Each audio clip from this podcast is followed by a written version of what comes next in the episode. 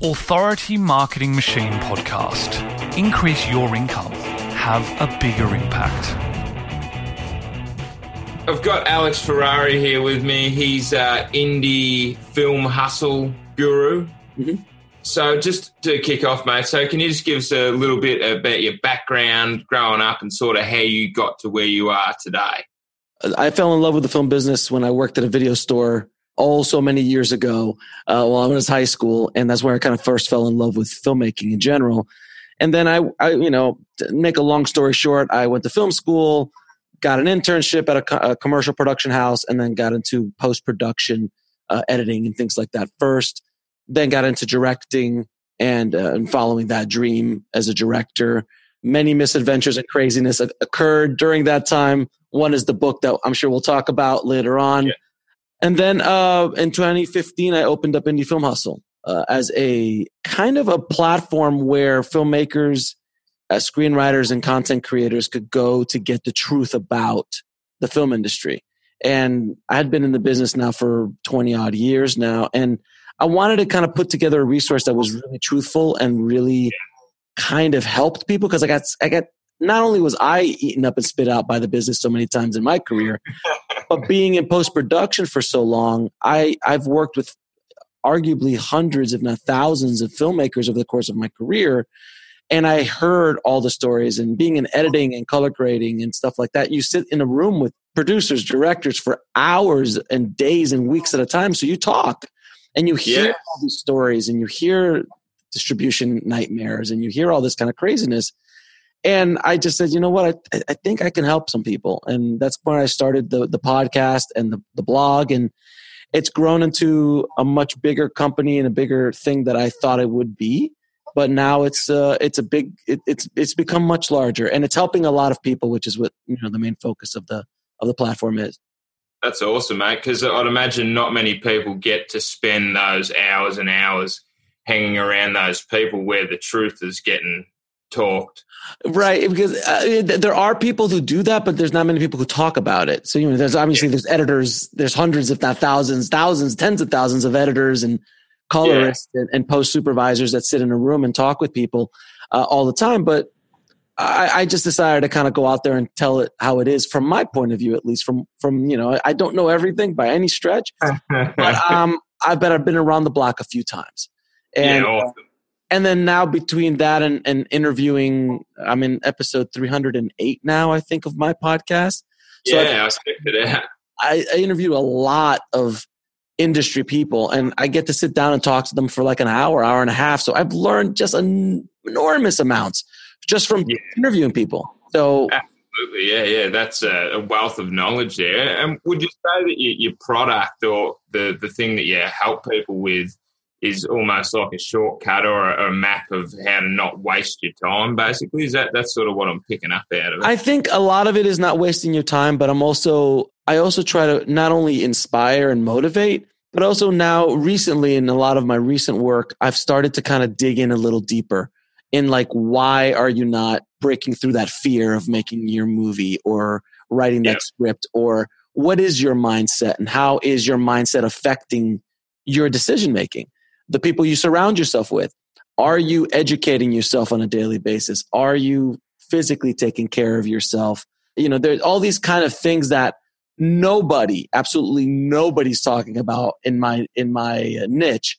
But it's yeah. so important because I went through it and I'm still going through it where like it took me 20 years to direct my first feature film where I easily could have done it 15 years earlier. But the uh, fear and the mindset and the subconscious programming that was put into me from early on when I was a child all the way yeah. to where I almost made a uh, you know a twenty million dollar movie for the mob, and and how that all went all went to hell, which we'll talk about later. But how affected my my subconscious had every decision I made for the rest of my career from that point on, and your brain was just literally trying to protect you from hurting again. Yeah, yeah, uh, moving away from pain or, or whatever, and, and, moving away from pain and going towards pleasure, and that concept of, oh, I don't want to go there again. Like the yeah. last time you almost made a feature film, you almost yeah. got killed. Yeah. destroyed. You almost went bankrupt. Your girlfriend left you. Your dog died. I mean, it was like all these things. Yeah, And you're just like, why would you want to go back there? So on a subconscious level, that's what was going on. And not only until after I kind of wrote the book and all that stuff that I realized that, but those are other things I talk about on Indie Film Hustle, as well as, uh, you know, how not to waste time. I try to give as much information as I can because man, there's I wasted a lot of time, and I know a lot of filmmakers wasted a lot of time. And the one big thing I talk about a lot is ego. Ego controls just, a lot. Just, yeah. yeah, it's just not a good thing. I do authority marketing, so authority marketing machine. I think a lot of what you've talked about moves across into that area. It's like a lot of people uh, hold themselves back through thinking that it's like an imposter syndrome sort of thing. Oh yeah, yeah. You know, like they're like, oh, I'm not that good at it, or, or whatever. When in actual fact, they are they are an authority or an expert on it, but what? they won't allow themselves to move forward for, like you said, 20 years. It could be even just a few years. Or it know? could be a lifetime. It could be a lifetime of untapped uh, potential that's just not used. But what you just said is a perfect example. Is the thing is, is not until you understand it on a conscious level do you not understand what the unconscious is doing to you. So if you understand that, and this is all scientific, what I'm about to say, and yeah. it's it's been tested multiple times, that the first seven years of your life is where all the programming comes in. So yeah. wherever you're born into, in the in, and this is nature nurture argument, but they've kind of come along with this is that when you're born, you are molding your ideas and thoughts about the world based around your parents, about your siblings, about your community, about the environment that you're great, you're raised in. Period. And people are like, "Well, how's that?" I'm like, "Well, I'll ask you a question: Are there Vikings being born today? are there Spartan warriors being born today? No. You come in mostly as a blank slate. There is some programming at the factory that you come yeah. in with, like you know, artistic intention. at the and, factory, I love yeah, that. Yeah, you program at the factory, like, oh yeah, I'm, I'm a basketball player. Like I yeah. don't have the genetics to be a football player. So there yeah, are exactly. certain traits and things that you do come in with, but the mindset is truly created in those first seven years, and you don't even have to work at it. It's just the way the brain works.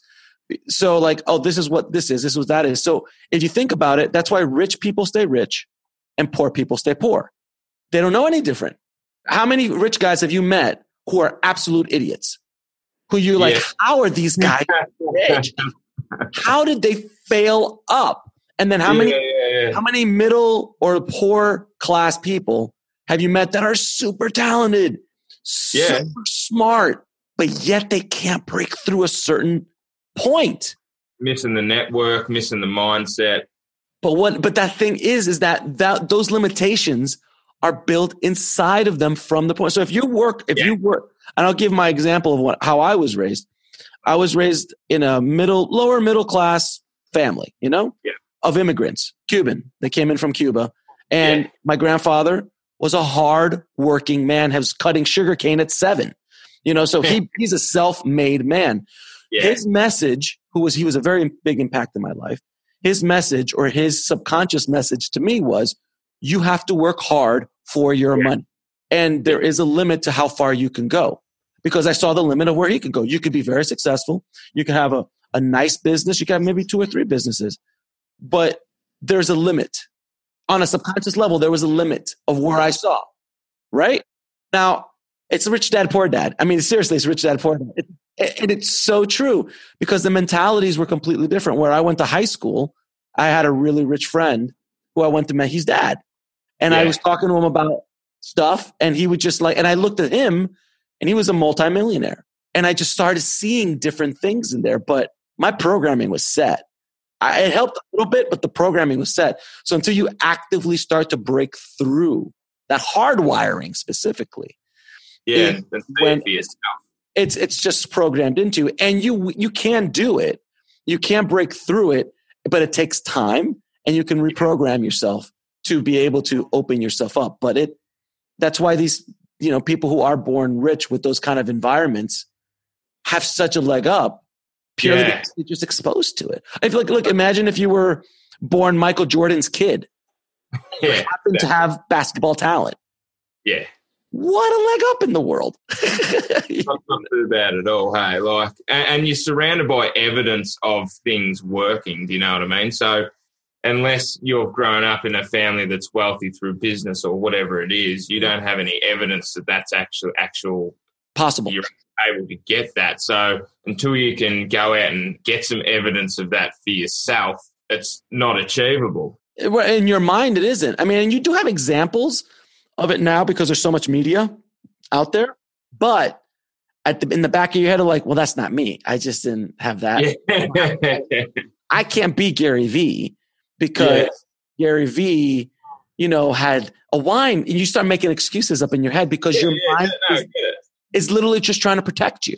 It's literally protecting you in the place where it feels comfortable. Because on an evolutionary standpoint, comfort and predictability means you're not going to get eaten by a tiger. That's basically it. That's what your mind's trying to protect you from. The old crocodile brain there. exactly. Exactly. And, like, and I always say that the magic happens outside of the comfort zone, but it's really hard to, to push yourself into that uncomfortable area. But that's where I've got all of my growth and great things have happened is when I've got uncomfortable. You know what I mean? So, well, I mean, you look at the analogy of working out. I mean, we've all been to a gym at one point or another in our life. When we first get there, it sucks.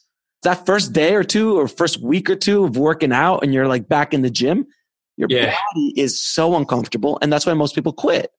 Yeah, yeah. But, but you have to set a new bar of what your comfort zone is. And that's what makes you excel beyond other people around you because you're able to deal with that pain and then tell your body and your mind going this is the new comfort and when you yeah. get like oh my new com- like my new comfort is so different than mine's was a year ago where i wake up at four o'clock in the morning and i go to the gym and i read two to three books a week and all that's my new standard my new habit which we could talk about oh.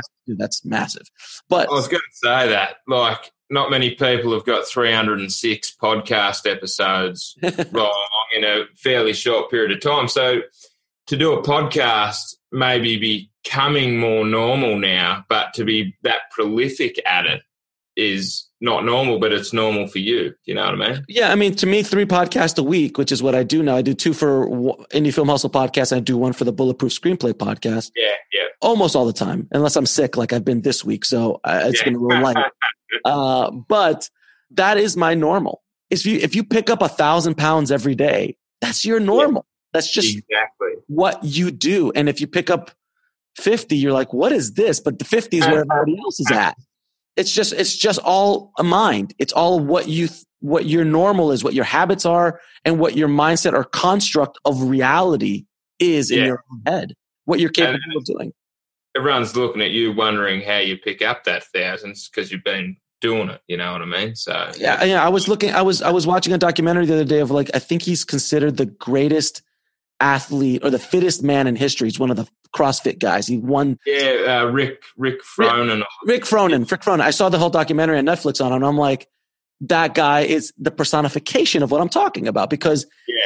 his workouts are so extreme. He doesn't break. He works out seven days a week, and he just just is a beast. Now he has obviously yeah. genetic, you know, advantages and stuff, but his work ethic is far, so far beyond everybody else.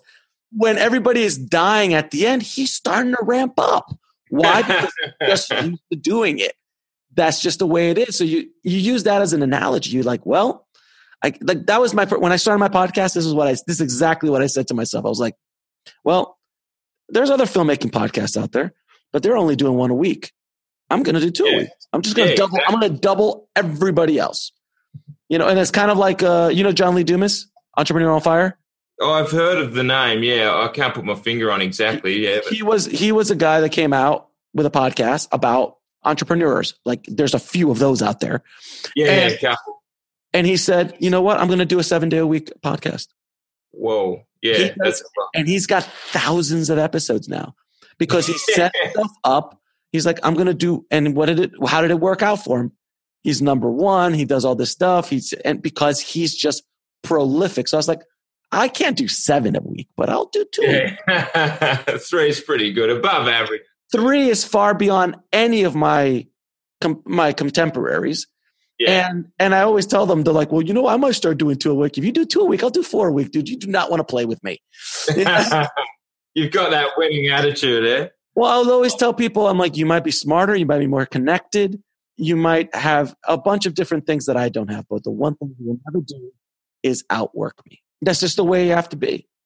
Now, I've got a couple of questions for you, Alex, and this leads into that really well. So, what what is it that drives you? Like, it's obvious that you've got a massive amount of drive. What is it that's deep inside of you that that makes that drive? I think that you know, I, I always tell people like when you have a goal in life, and goals are great, but when you have a goal, you know, I'm going to lose 30 pounds. That's a goal, right? Yeah. Well, that goal needs motivation. You need something yeah. to kind of push you towards the goal, right? This is not easy. But when you have a mission or a calling that pulls you forward, it you yeah. don't need motivation. I don't need motivation to wake up every morning. I don't need to watch motivational videos to get me hyped up to do what. I do today with Indie Film Hustle. It is a mission, it's a calling in my life because now I discovered I'm like, oh, I can help other people, which is extremely addictive yeah. because you just, on a selfish standpoint, the energy that comes back to you because you are putting out good stuff is yeah. insane, right? You know what I'm talking about. So it is an addictive quality in itself. Then I'm like, well, wait a minute. I could also make a living doing this. Yeah. I could also create my own art as a filmmaker doing this. I can yeah. write books doing this and express myself as an artist. Well, hell, man, I think that's a good mission, isn't it? I think that's, that's a really good calling in life. and that's what drives me. That's what drives yeah. me every morning. And that's why someone who's into it for the money, someone into it for their own ego, is never, ever, ever going to be able to compete. And at the end of the day, you're really not competing with anybody. At the end of the day, you're only competing with yourself. Because right. if you look at it, I, I, like always using Apple as an example. Simon, Simon Sinek, who's a great author, wrote the, the um, uh, Start With Your Why. Oh, yeah. Has that great story about when he went to Apple and Microsoft. Yeah. And speaking Microsoft executives, 80% of the guys talking at that event were all like, we got to do this to Apple and we got to do this and we're going to beat Apple doing that and we got to do this, this, yeah. and this. Then he went over to Apple and nobody was talking about Microsoft. Exactly. They were, just, they were just like competing with themselves. Yeah. And that's at the end of the day, man, you got to compete with yourself because when you're about to go under, six feet under, at the end of the day, you're alone the same way you came in. and one great quote I always like, there's two great quotes I always like saying. One's by Joseph Campbell, which says, The treasure that you seek is in the cave that you're afraid to walk into. Yeah. It's the comfort zone stuff again. It's a comfort zone stuff. And then the other one, which really hits people really hard, it's by Robin Sharma, uh, the monk who sold his Ferrari. He said, that's, his, that's the name of his book, The Monk That Sold His Ferrari. Yeah, yeah, love it. He said, most people die at 20 and get buried at 90.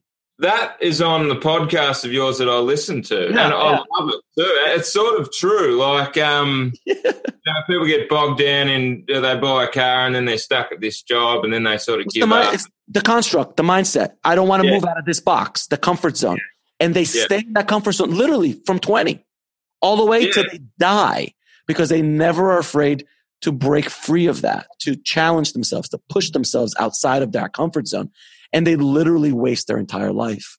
I know, and, met so many people who have done that, and you know, people close to me, people who I've met, people I've seen from afar, people I've wa- you know walked the path with. Yeah, and they're like, "How are you doing it?" I'm like, "Dude, because I'm pushing myself. I'm pl- putting places like I look, man. I wrote this book, right? I've yeah. never written a book in my life. It's called Shooting for the Mob. Yeah, great. And I've never written a book before. And I was the guy who couldn't read really well in first grade. and I'm like a writer now? Like, really? So I sat yeah. there, I'm going to write this book. And I'm also going to write the book about the darkest time of my life where I was broke and broken and yeah.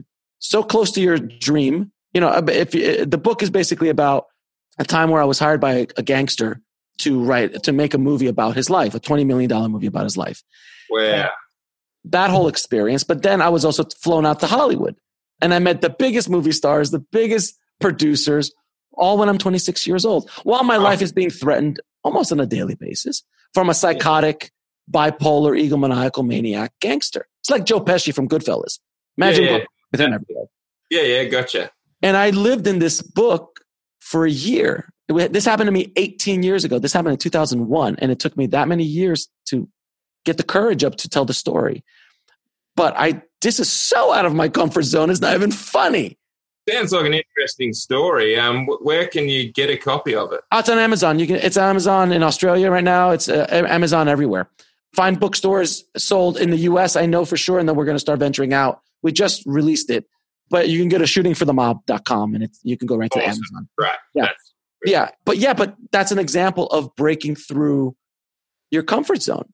And I've done, yeah. and I kept figuring out, I'm like, oh, I got to do what Joseph Campbell says. Like the treasure you seek is in the in the in the cave you're afraid yeah. to into, and exactly. it's so true.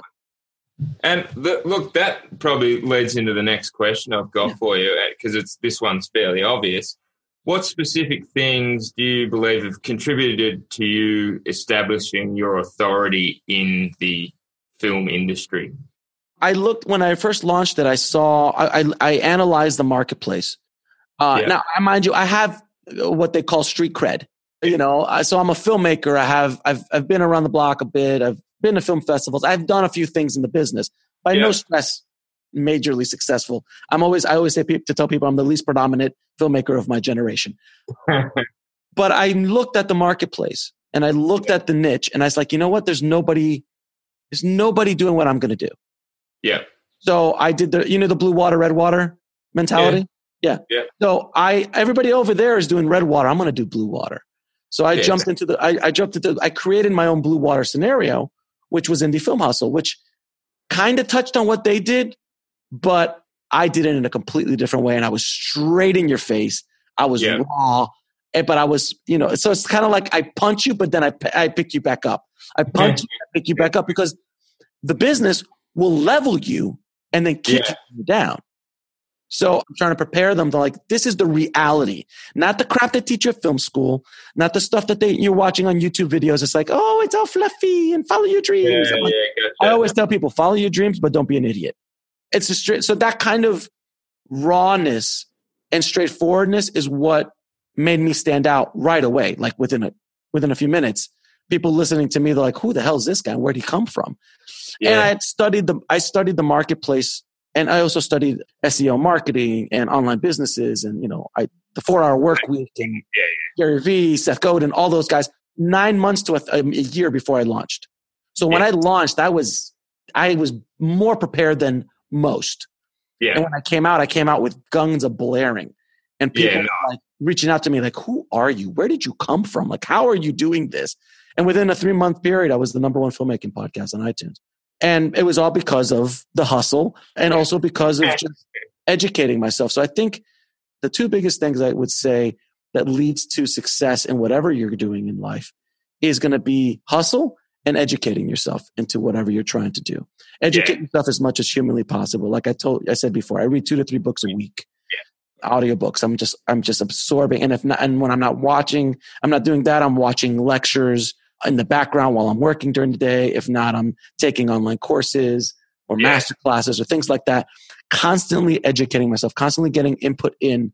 And then once that input goes in, it gets start it gets started getting filtered. And a lot of the stuff I'm talking to you about about mindset, I read all of that. Then I started incorporating all that stuff into what makes sense for me, and then then filtering it for filmmakers and screenwriters and stuff like yeah, that. Just a, like a sieve sort of thing. But it's and, a company, but it's like a it's like a recipe. You can give yeah. the same guy or girl the same 20 books to read and you yeah. get a different outcome. it's all filtered through you, your experience, what you've done, yeah. what you add to it. But education and absolute hustle. Those are the two biggest things um, that I find that are the biggest impact on my um on yeah. my whatever success I might have. So, like when you say hustle, that I'll translate that into taking action. So, like doing shit, basically. That's oh, every day, every day. I mean, the power of habit is a great book, and it really is. It's all about your habits. It's all about the little habits that you're able to create every day. These micro decisions that you make on your daily basis that yeah. is what's going to move you forward. That is what's going to take you to the next place. So if you make a micro decision of like, I'm going to wake up every morning to work out. Yeah. That's one decision. You don't have to change all of them at once. Do that one decision. Then the next one after that, after three or four weeks, after 66 days, it's now hardwired, by the way. That's the number yeah. now. It's 66 days. Right. It's not 33 days. It's not three weeks. It's 66 days. That's scientifically what the number is now. After 66 days, it is now a new habit. I feel weird not working out at, at five o'clock in the morning. Like it, yeah. I, I, I, don't even like weekends. Yeah. Because because my gym doesn't open up at, at five o'clock on weekends. Yeah, like, yeah, gotcha. freaks me out, man. I want to go work out at five o'clock because it's now ingrained in me. So then yes. the next one is like, I'm going to meditate. I'm going to meditate 30 minutes a day. Yeah. That process. Those little micro ha- those little micro decisions create new habits. I'm not going to go to McDonald's anymore. I'm just not going to eat McDonald's anymore. That's a new little thing. And once you start, all of these things start piling up, you become you become a very dangerous force in yeah. your in your own life, in in developing your own dreams and and getting to where you want to be in life, and and and actually just building the life that you've dreamed of. Not only just your career, not only just your business, but your health, your relationships, your social world, like you know your your intellectual world there's so many different areas that you have to create to create a balanced life how many rich yeah. guys you know who live in who can't hold down a girlfriend who can't build a family who have there's plenty, plenty examples in there right or people who are beautiful loving families who are broke like there's no balance you yeah. have to have a balance of all these elements in life to really live a really outstanding life and that's what i'm trying to do every day that's awesome, mate. Just on, you've probably led me into this really well. What's your morning routine? Do you have a specific thing? I know you go to the gym at was it four or five? I wake up around four, four, four twenty to try to. I see if I could get a quick little thirty minute meditation in. I meditate yeah. for about two to three hours a day, but I work out for an hour, go to uh, take care of my kids to get them off to work afterwards, have breakfast, come into work around eight thirty, which is yeah. where you see me right now. Yeah, work until around five or six, clock out, and then go talk to uh, then just family time for two three hours. Yeah. And at the end of the night, I either veg out with my wife watching something on Netflix or Amazon or something, or we watch like lectures or documentaries or yeah. courses together to educate ourselves. Uh, but yeah, your morning thing is meditation, gym. Yeah, I try to do meditation, gym, eating, you know, all that stuff. But the gym is the biggest part because if you if you're able to work out early in the morning, yeah, it releases certain endorphins in your mind that set you up to succeed for the rest of the day. Yeah, I agree. So there's that, and then if you do that with meditation in the morning, it's a really dangerous combination. It's fantastic. and there's a reason why, like I think it's like 80 or 90 percent of some of the top CEOs, high performers in the world, they all meditate. Yeah, that's that's a fact. Yeah, that's so, been. Uh, and I can't tell you how how important my meditation practice is to me. It is is a cornerstone of my my existence. Yeah, I, I do a twenty minute practice every day, and it's it's hard to do it. But once you you know your sixty six day thing, yeah, once it becomes part of what you do, it's like I look forward to it. It's you feel fantastic. So oh, it's it's fantastic. And now if you and imagine you do twenty minutes, imagine doing two to three hours a day. Yeah, that's not in a row, by the way. Not in a row. I do like an hour here, an hour there, an hour. Yeah. But yeah. imagine. Oh, so, so I can't even tell. I don't even look. I only sleep around five to six hours a night. I don't need any more sleep. When you yeah. meditate at a certain level, you I like I get a burst of energy. I even do little micro meditations like every hour and a half or so. I try to like sleep. I, I sleep. I try to do like a five to ten minute meditation just to kind of recharge the battery a bit, and it works you're probably getting more well rested out of building that into your day than sleeping for 10 hours anyway. So, right. Last question, Alex, is if you were able to give your 18 year old self one piece of advice, what would it be? Little Alex, I got to tell you that it is all about one word patience. Patience, patience, patience. This is a long game. It is not a short game. You've got to look at the long game. You cannot look at the short game. And I lived in the short game for so long because I was impatient as hell. I'm still battling the patient demon myself. I feel I've gotten much better, but I have a long way to go. And uh, patience, patience, patience, patience, because everybody wants things now. Everybody wants it uh, without work. Everybody just wants that call from Mount Hollywood. Someone call you and say, "Hey, you, you come here. I'm going to give you $200 million to go direct this movie. Let's go. like, that's what they want. They, but they yeah. don't understand that even if I had the power to give that to a 20 year old filmmaker, that would destroy them. And they don't Yeah. understand that. They just don't understand that. They would just, it's like me giving a brand new MBA student who's just starting his MBA, I'm going to give you a hundred million dollar CEO job to run one of the biggest corporations in the world.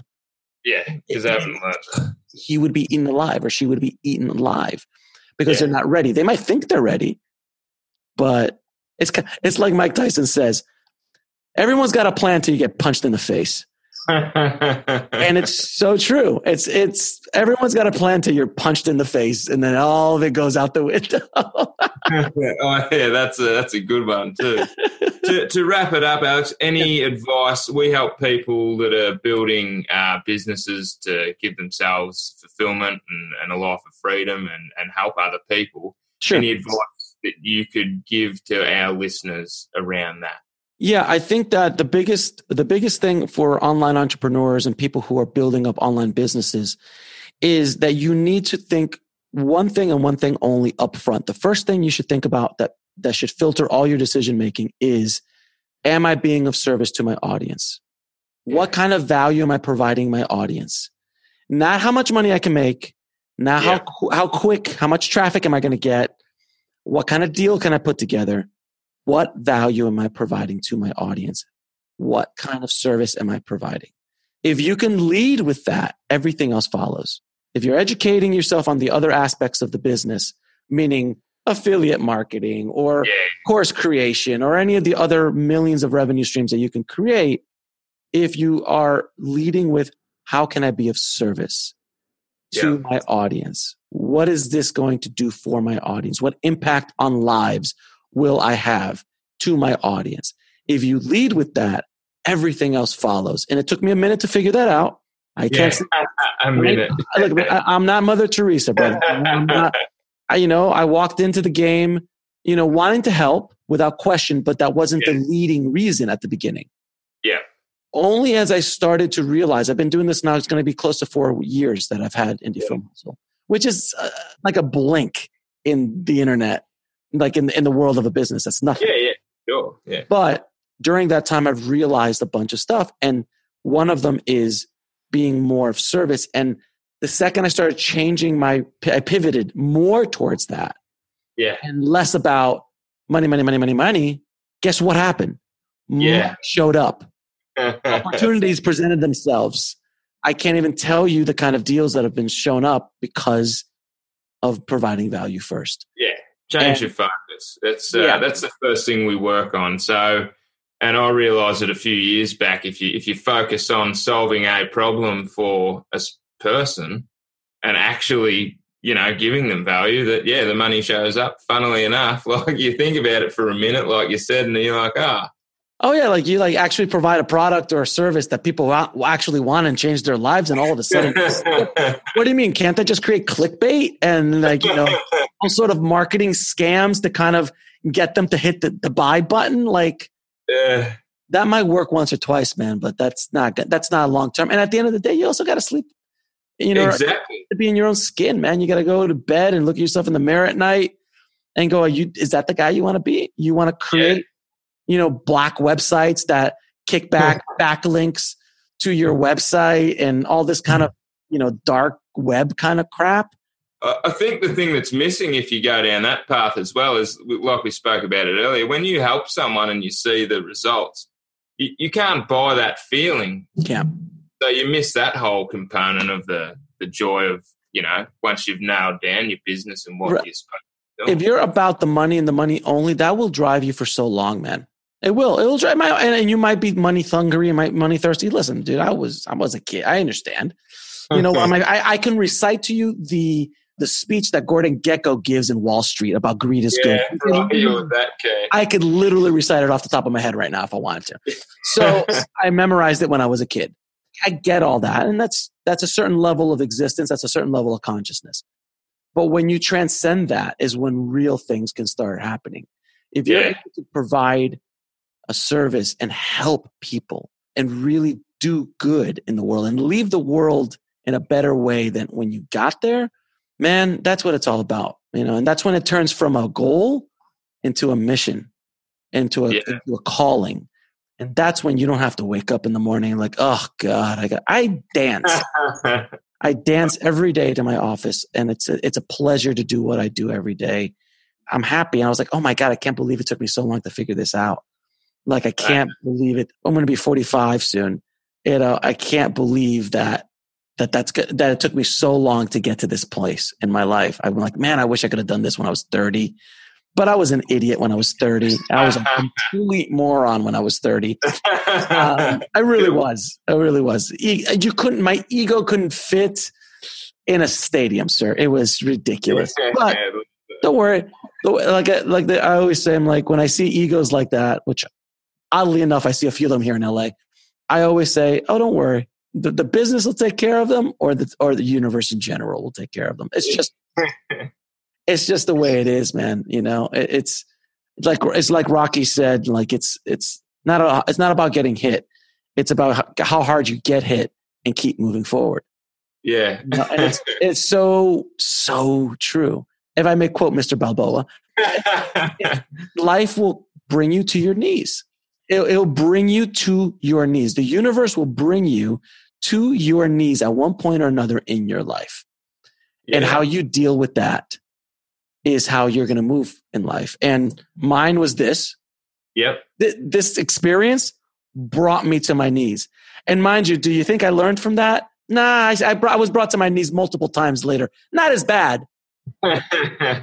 sometimes though, I think like you you got a book out of that, and I think sometimes when you're brought to your knees or the biggest adversity that you have, you know that's where all the magic comes from as well. Like at the time, it's like the worst thing that's ever happened, but provides opportunity and stuff for you down the track a lot of the time. The, que- the question you have to ask yourself, not only as an entrepreneur, but as a human being, do you truly believe that the universe is against you or it has your back? Those are the two questions you need to ask yourself, and that will determine whether you make it or break, or, or it makes or breaks you. Period. If you believe that the universe is against you, guess what? You're right. If you believe that the universe has your back, guess what? You're right. Yeah, It's all about the mindset. It's how you believe things go out and do everything come out exactly the way you want? No, of course not. Do you think this was my plan all along since I opened Indie Film Hustle? Absolutely not. I would lie to you if I believed that. Yeah, yeah. Have, has anything kind of come to true of what I originally thought? 5%, 10%, maybe. Everything else is brand new stuff. Best times I ever had were when I was fired from jobs. I've been fired from two jobs. Very proud Yeah. of my firings. Uh-huh. and they both led me down paths that I needed to go down. And when bad things happen, yeah, you know, when the girl like this, this thing, this experience, I would never take it away from me because it made me who I am today. It's like my origin story. is If I yeah, yeah, sure. that experience shaped me. Dude, I got to meet Batman. Like, there's a whole chapter on Batman. Like, literally went and met the actor who played Batman at his Wayne Manor estate. I'm Let's 26 years old, and I'm sitting across from Batman talking to him about a movie about a gangster, and he wants to play the leading part. Like, Right. where else in life will I be able to get that? Yeah, So that's a the experiences that happen through this, through that event, it's indescribable. But would I have rather it not happen at the time? Of course, I would have rather it not happen at the Yeah. time. But it's the best thing that ever happened to me, and in many, many ways. If you think my ego was bad at 30, oh my God, at 22, oh, holy Jesus Christ. yeah, yeah. Oh my God, it was impossible. you probably needed to be in that industry, though. I'd imagine. Um, oh my, it was impossible. I was, look, I was 22 years old living at home, no car payment because it was paid for, no Yeah. rent, no, no, no expenses, make like 85, $90,000 a year in 1997, 98. Yeah, that's a goodie. Yeah, you probably think Are you you- were going. I was like, my, my, you know what didn't stink. And I was, oh, dude, I was insane. to deal with. But you know what? Like I say, the world, the the the, the, the life, life has a way. That's great, mate. Uh, I just want to thank you for coming on. It's been awesome to meet you today. Yeah, me too, man. Yeah, so Indie Film Hustle and For people who want to get a hold of me, indiefilmhustle.com is uh, the hub of everything I do. AlexFerrari.com um, for consulting and speaking and directing and other things I do there. And uh, shooting for the mob for the book. And then I also, we never talked about, but we also have a streaming service for filmmakers, like a Netflix for filmmakers, at indiefilmhustle.tv, and on all my all social medias at Indie Film Hustle, uh, except for uh, Instagram, which is iFilm Hustle. Awesome, mate. That's uh, there's plenty of spots to come and find you. yeah, I'm not hard to find, brother. I'm not hard to find. Legend, mate. Thank you. Thank you, brother. Learn more about the Authority Marketing Machine framework by visiting authoritymarketingmachine.com.au.